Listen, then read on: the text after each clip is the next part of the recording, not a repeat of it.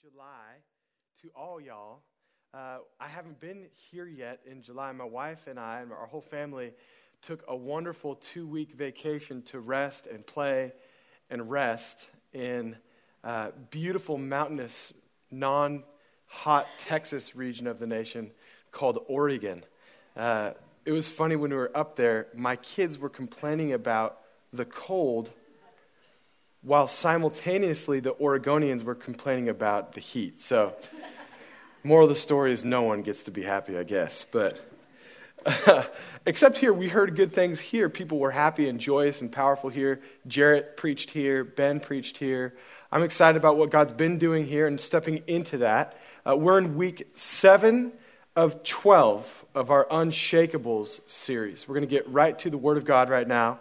Uh, these are the 12, or these are at least 12 non negotiable pillars of the unshakable, storm-proof Christian life. So, we're talking about things all summer that also track with the 12 chapters of the Purple Book, which we've made available to you for free. That you can go through our Purple Book workbook, our Biblical Foundations workbook, and reinforce your own foundation and do it for you and for your children and your children's children and the people around you. You are a minister of God and you can reinforce your own foundation. Now, if, you've, if you're tracking, if you're on time in the Purple Book, you should be about halfway done this summer, either on chapter 5, 6, or 7, seven somewhere in there. Uh, if you're not at that place and you're a little behind, there's grace for you. If you haven't started yet, there's almost not grace for you, but there's still time. I'm telling you, if you do 20 minutes a day, one or two lessons sometimes a day for the next six weeks, you can catch up. But that's probably not something I'll say next week. So go, and at the end of our service, we have Purple Books available to you for free. It was a cost to us, but it's available to you, and it just costs you your time and devotion, and God will bless you for it, okay? So I'm going to ask you to stand to your feet with me to get to God's Word. We honor God's Word. I'm actually going back to chapter 2 of Acts. Uh, this is the third time this summer that I've gone back to chapter 2 of Acts. This is the what a lot of people believe is the birth of the church at the preaching of Peter at Pentecost. And here's why I go back frequently, and I, why I think we should go back to the birth of the church quite often when we're talking about foundations. Uh, Jesus actually corrected wrong Jewish adherence, uh, errant adherence to Jewish religion, by going back to first things, is what theologians call it. He would often say, when talking about marriage, for instance, in the beginning it was not this way.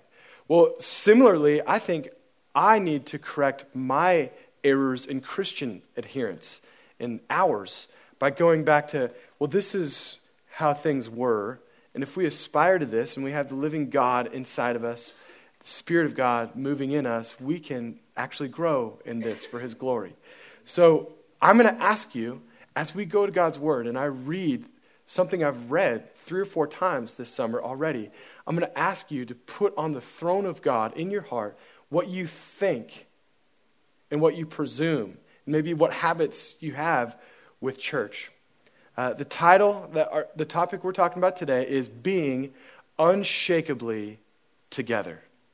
And we're talking about the pillar of church and fellowship. Unshakably together. Starting with verse 36 of chapter 2.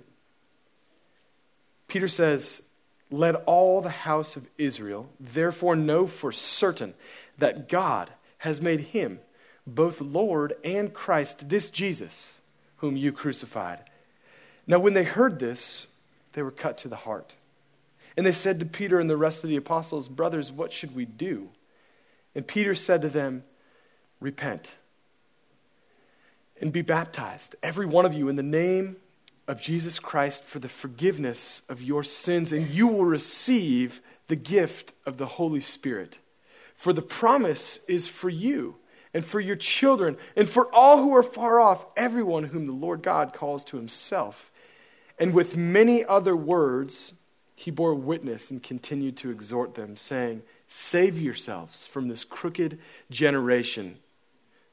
So, verse 41 those who received his word were baptized, And there were added to that day about 3,000 souls. Verse 42 And they devoted themselves to the apostles' teaching and to the fellowship, to the breaking of the bread and the prayers. And awe came upon every soul, and many signs and wonders were being done through the apostles. And all who believed were together. Everyone say, together. together.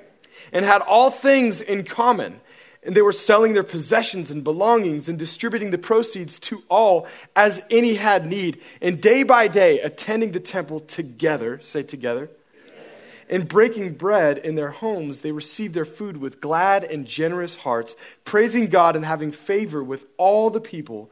And the Lord added to their number day by day those who were being saved. God's word. Thank you. Y'all can be seated as we pray. God, please add a special blessing to the reading of your word. Draw us unto yourself, God. And as you draw us to yourself, draw us truly and vitally and powerfully together, not symbolically, not partially, but draw us, God, together. It's something only you can do. And Lord, I also ask that uh, you would give a special grace uh, to our brothers and sisters meeting right across the street. Can you extend your hands to your left, my right? Lord, I thank you for the heart, this church that now meets right next to us. Lord, we pray for multiplication and for power and for new leaders and for, for, for new believers today. We bless them in Jesus' name. Draw us together for your glory. Amen. Thank you. So, y'all, as I was reading through this passage and preparing for my message this week, early on in the week, I read through this passage, and initially I got uh, wrote down seven or eight different things and kind of labeled them seven or eight ways to uh, participate in the life of the local church. And so I was preparing to share that message with you, and yet a few days ago, the more I researched into this and, and looked up some of the meaning of the words and, and meditated on Scripture, the more I realized that I really only am going to preach one topic today. Uh, here's where I, I came to. I, I started making a list at verse 42. They devoted themselves to the apostles' teaching, uh, to fellowship, the breaking of bread, and prayers. And fellowship was one of my four things that I had on my list. But as I researched and looked through the whole thing, really, fellowship, even though it's listed once, fellowship is really the theme of this whole passage. And so, what I'm going to do is share a message about fellowship with you. And there's six or seven other things that describe and qualify what fellowship is. Now, the word fellowship uh, is as translated in verse 42, it simply means uh, it's, a, it's a word in the Greek that's koinonia, and it means literally, uh, it just means uh, communion or uh, fellowship, uh, joining together, joint association, joint participation. Um, and even though the word's only mentioned once literally, the whole thing talks about all those things. So that's what I'm going to do. I'm going to challenge us and challenge some of our habits and uh, the things that we've grown used to and think maybe are okay in regards to what r- real Christian fellowship is. Now, if you were paying attention to the verses we read, I hope you see that it was somewhat strange. And I hope you at least see that we're, we're kind of not like that as much anymore. Would you agree? I'm not. So here's what I want to do. When I preach about fellowship, I want to preach aspirationally, not accusationally. Here's what I mean I'm not saying, man, why aren't you like this? Because I'm not quite like this. I aspire to be like this. It's my aspiration to grow. And if I believe in God and He's going to sanctify me and grow me to be more and more like this and less and less like I grew up or indicative of the culture I'm in, the subculture of the kingdom of God and how we fellowship together, how we participate together, is an aspiration that the Holy Spirit is pleased to help us to grow unto together. Amen? Okay, so I'm going to preach aspirationally, not accusationally. So if we back up a little bit, verse 41, just one verse before, it says, Those who received Peter's word were baptized, and there were added to their number about 3,000 souls. Now, I love how this verse kind of serves as a launch pad from some of the other topics like baptism and repentance stuff that we had last week, and serves to talk about what we're talking about today. Uh, it says you can the, the word in this is implied all.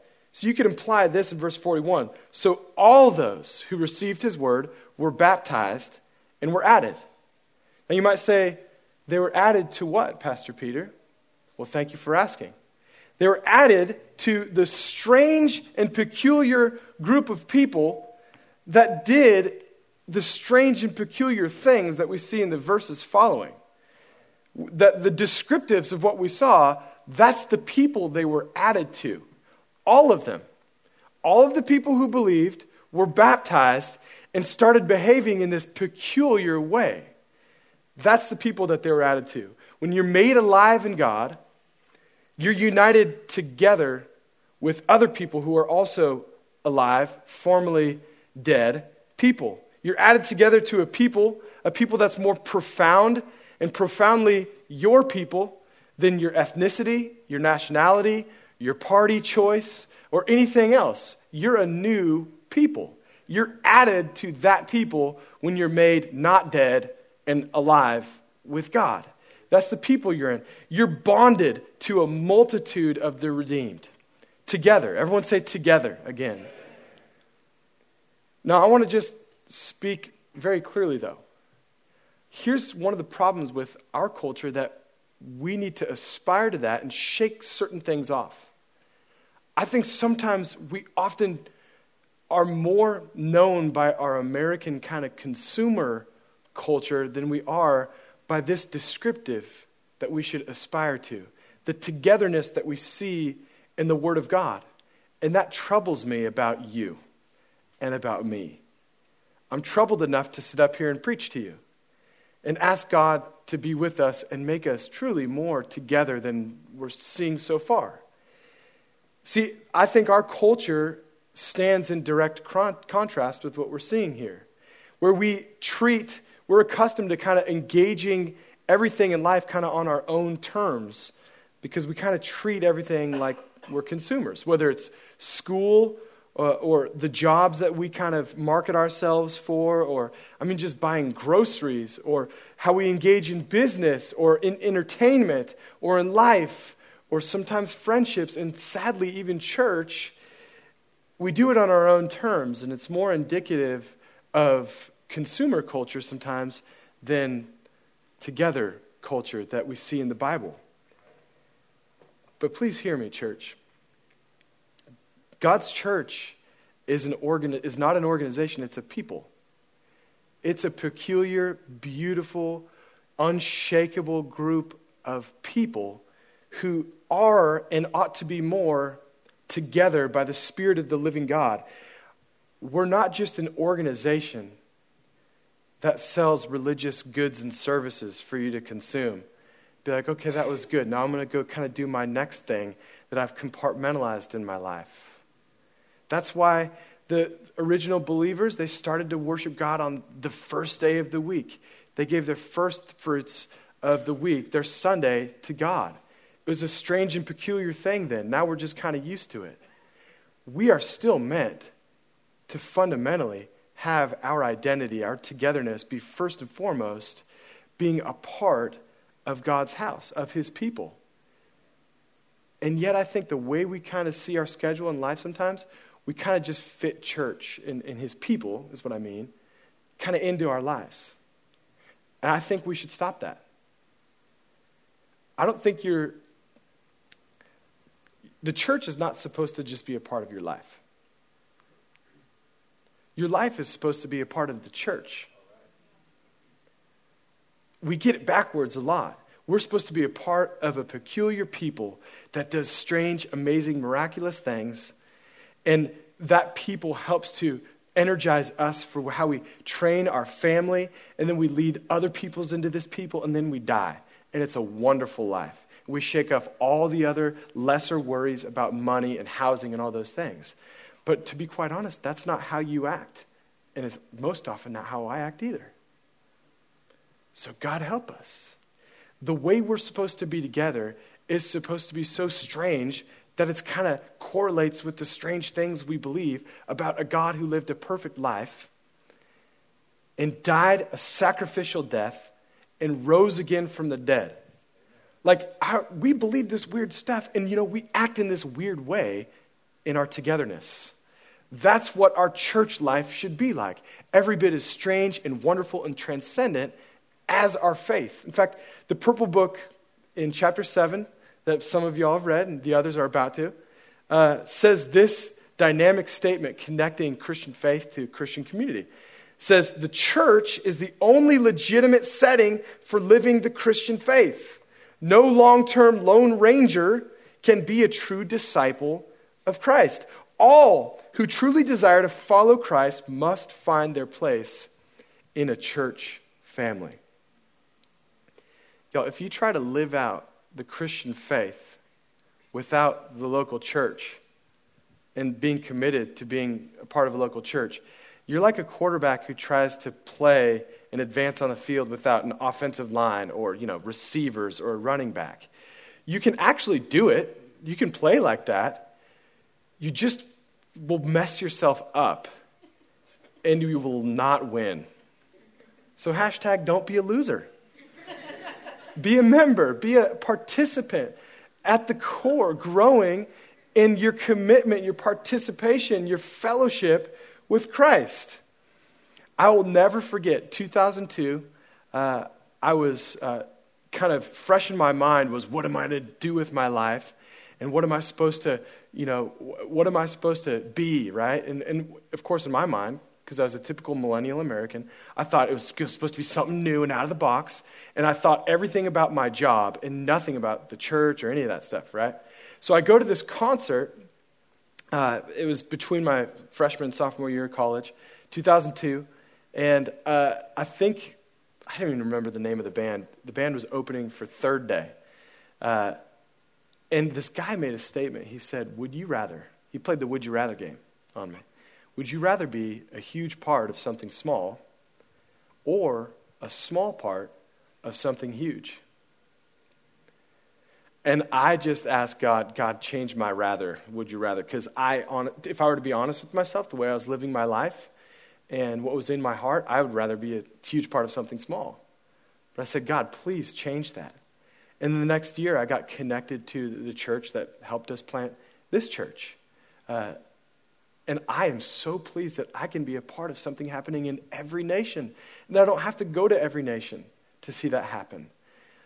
And I'm talking about the kingdom of God and not just our ministry. I want to be a small part of something huge. And you know what? That statement was made before all the, that, that concert was, happened before a lot of the research about the millennial generation came out. And how much more provocative is it today? We are meant to be united and together in something that's way bigger than your calling, your worries, your fears, your finances. But we share burdens and we share mission. That's what the church is. In fact, this whole passage talks about this, but check out verse 44.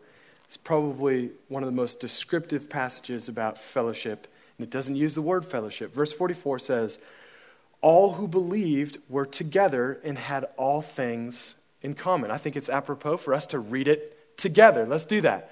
And all who believed were together and had all things in common. So, functionally, let's break this down. If you believe that Jesus died for your sin and rose again from the dead, and you're a new person, if you believe, you are functionally you will be functionally and vitally together with other believers. Okay? Uh, that's, that's going to be kind of how your life looks. But let me, let me just actually take it a step further and kind of read that in reverse.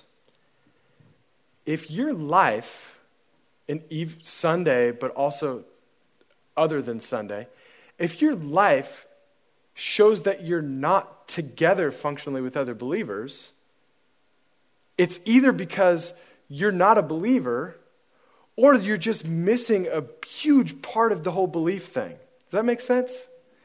Because when we believe in Him, we know our own weakness and we know the, own glo- the, the beautiful glory of how He is, saves us and how He provides for us a way to grow together with other people.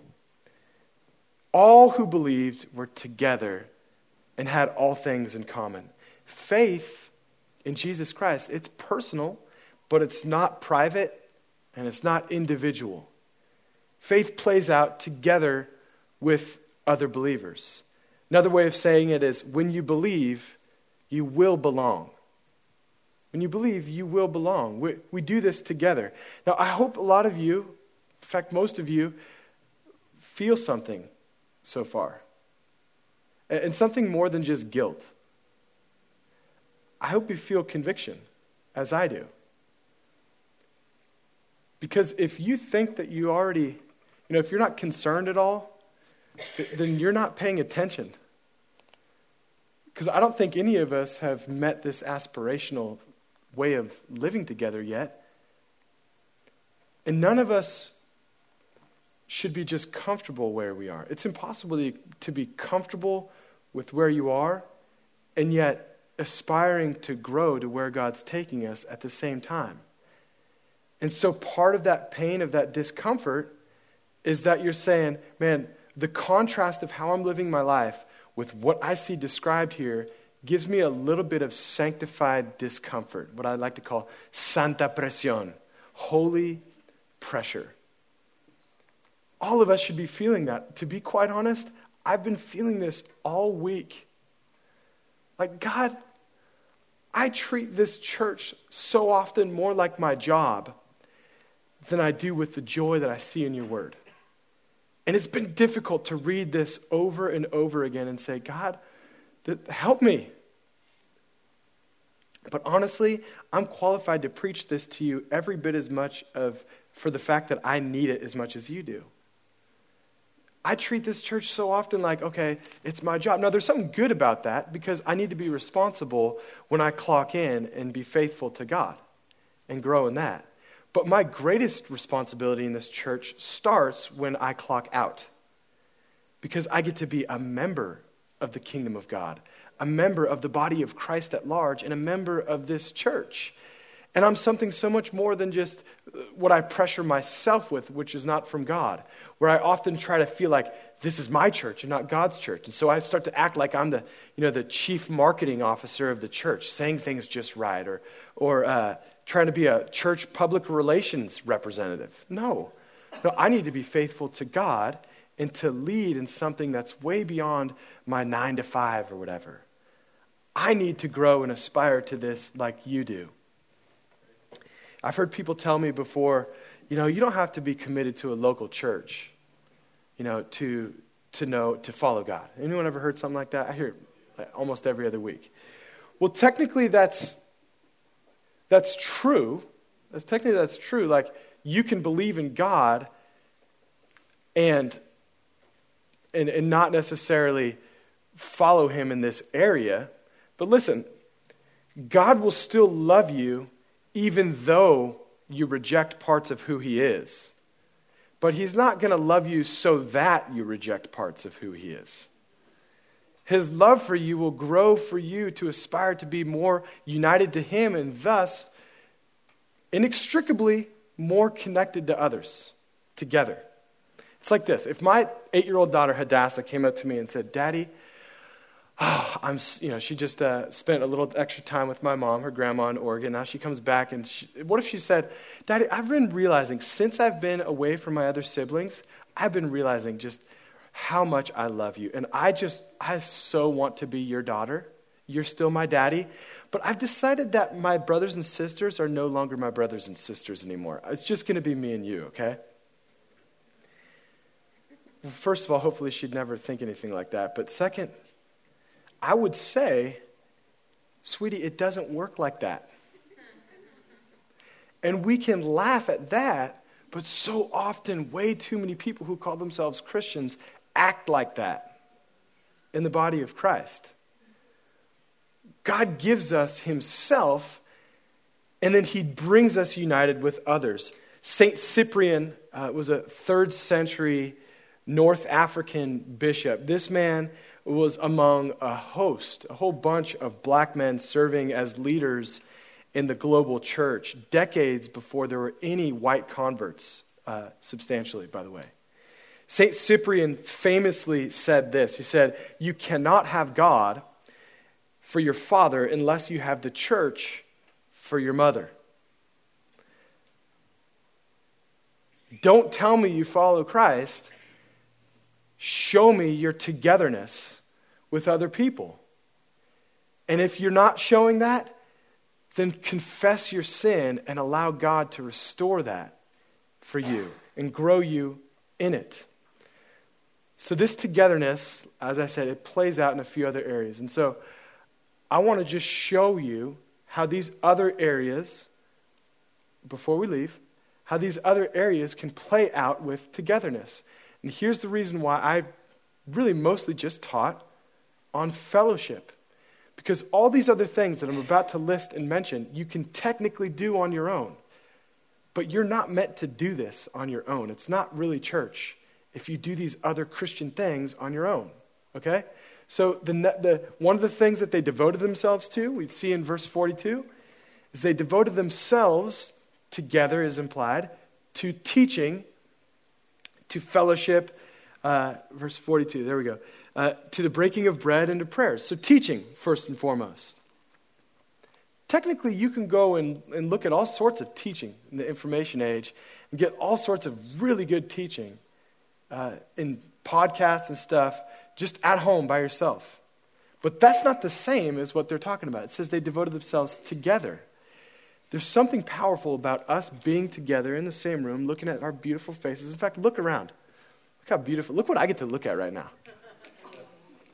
And we're together under the authority of God's word, growing in this, not just here, but this is one of the reasons why I've, uh, it's been my passion for us to study God's Word in what we preach, the same topics, the same scriptures, in all of our growth groups. And even this summer, while we're not having regular sermon growth groups, we're still doing the same thing because we're going over the exact same topics in our purple books. And if, by the way, if you need to do that together with someone else, all of our purple book leader, all of our growth group leaders have been available to go through the purple book with you all summer. If you don't know, just write down uh, your name on a connection card and say, I need someone to help me with the purple book. I've been meeting with different men all summer with that. And so we can meet together. But the point is, is that we study and we grow in God's word together. There's, there's something powerful about doing it on your own. That's fine to do it on your own. But what this is talking about is growing together in the apostles' teaching. Number two, communion. It says, verse 42, they, they broke bread together. Now, it says breaking bread twice in this whole passage. I think it at least means the, the, sacri- the sacrament of communion that we do together ceremonially or whatever, together in church. Now, Jesus says, as often as you uh, come together, do this communion thing in mem- remembrance of me. Now, I think I know a lot of my Catholic friends who really focus on that as often as you come together thing. Um, I think it's probably more important to understand the remembrance part. Because it's not like, oh, I see you in HEB tomorrow afternoon. Oh, we came together. We got to take communion now. No, that's not the point.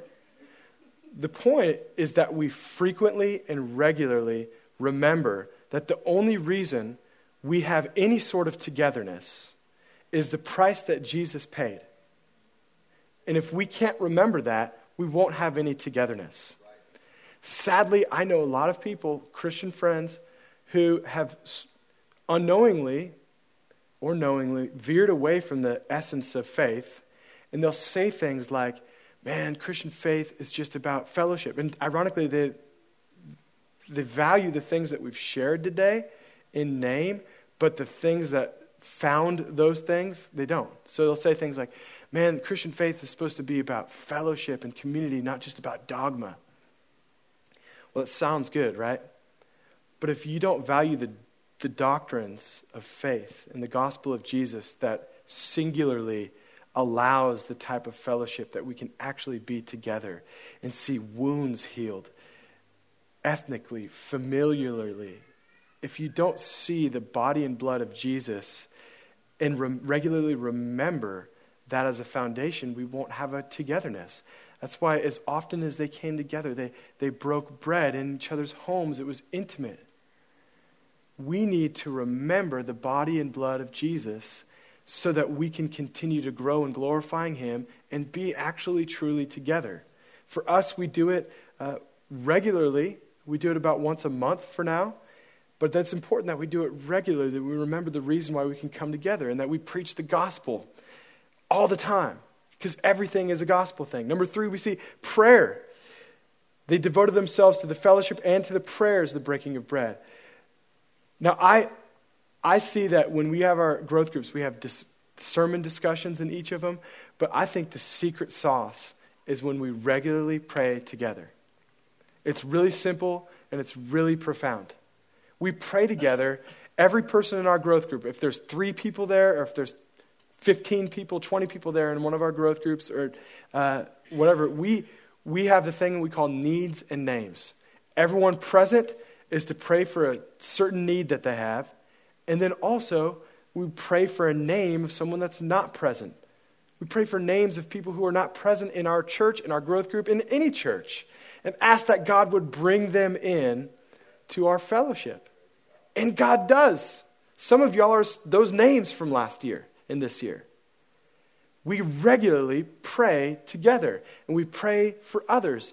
Uh, this summer, I encourage you again get with friends, pray with them. I'm encouraging everyone here, I'm inviting everyone that every Sunday at 9 a.m. at this church in our nursery room, we have a team of people that prays. We pray together. We, we pray for, for God to be glorified. We confess sin. We pray for the service. We pray for the church. We do it regularly. And you know what? A little snapshot, a little preview that we'll share more in the, in the coming weeks. We've had some amazing prayer meetings as a church wide prayer meetings this year. And the simplicity and the, the profound power that's been involved in our prayer meetings the last several times we've done it has led us to know that we need to do it more often. We're probably going to start doing it monthly this fall. More to follow on that. The next thing we see on this list is awe. Verse 43 and all were in awe. We're meant to stir one another, to stir one another up when we come together to love and good works. Can you be in awe alone? Yes. But there's something unique about coming together and stirring each other up.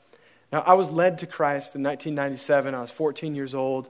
Uh, some of my friends talked to me about Jesus and exposed to me that the things that I thought were cooler than Jesus were pretty silly and evil and wicked. And Jesus made me new.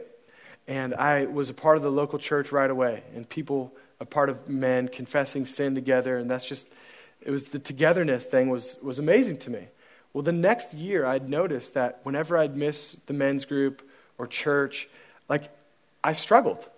Anyone know what I'm talking about? Like I slowly got a little bit more irreverent in my jokes and and I got into old habits again and stuff. And I remember myself thinking this. It was a silly thought. I remember myself thinking, man, I need to get my faith to the point where I'm not so dependent on other people. So that if I miss church a few weeks, I can still be okay. And I remember for years aiming at that, and it never quite worked out. And here's the reason why it's not supposed to. We're supposed to need other people to keep us in a, in a place where we can abide in Christ together and grow together. You're not supposed to be able to just skip out on church and people for a few weeks and be okay with Christ. It doesn't work like that. So, in, I don't say that as much like you should come back to church more often. Maybe that the Holy Spirit's telling you that. I'm telling you, I'm saying that's why you're struggling. You're no better than me, I'm guessing. It's not supposed to work like that. So it's okay. You're okay. You just need me, and I need you. That's how we draw together and lift up a spirit of awe with Christ together. We stir each other up. Now, real quickly, I want to mention something before I get to the other two, something that's not on this list. I didn't, I, I actually took off my list giving and generosity. You see in verse 44 and 45, they were selling their possessions, belongings, distributing the proceeds to all as any had need. Here's why I took that off the list. Because that giving thing was no different than their fellowship thing. It was not a separate thing.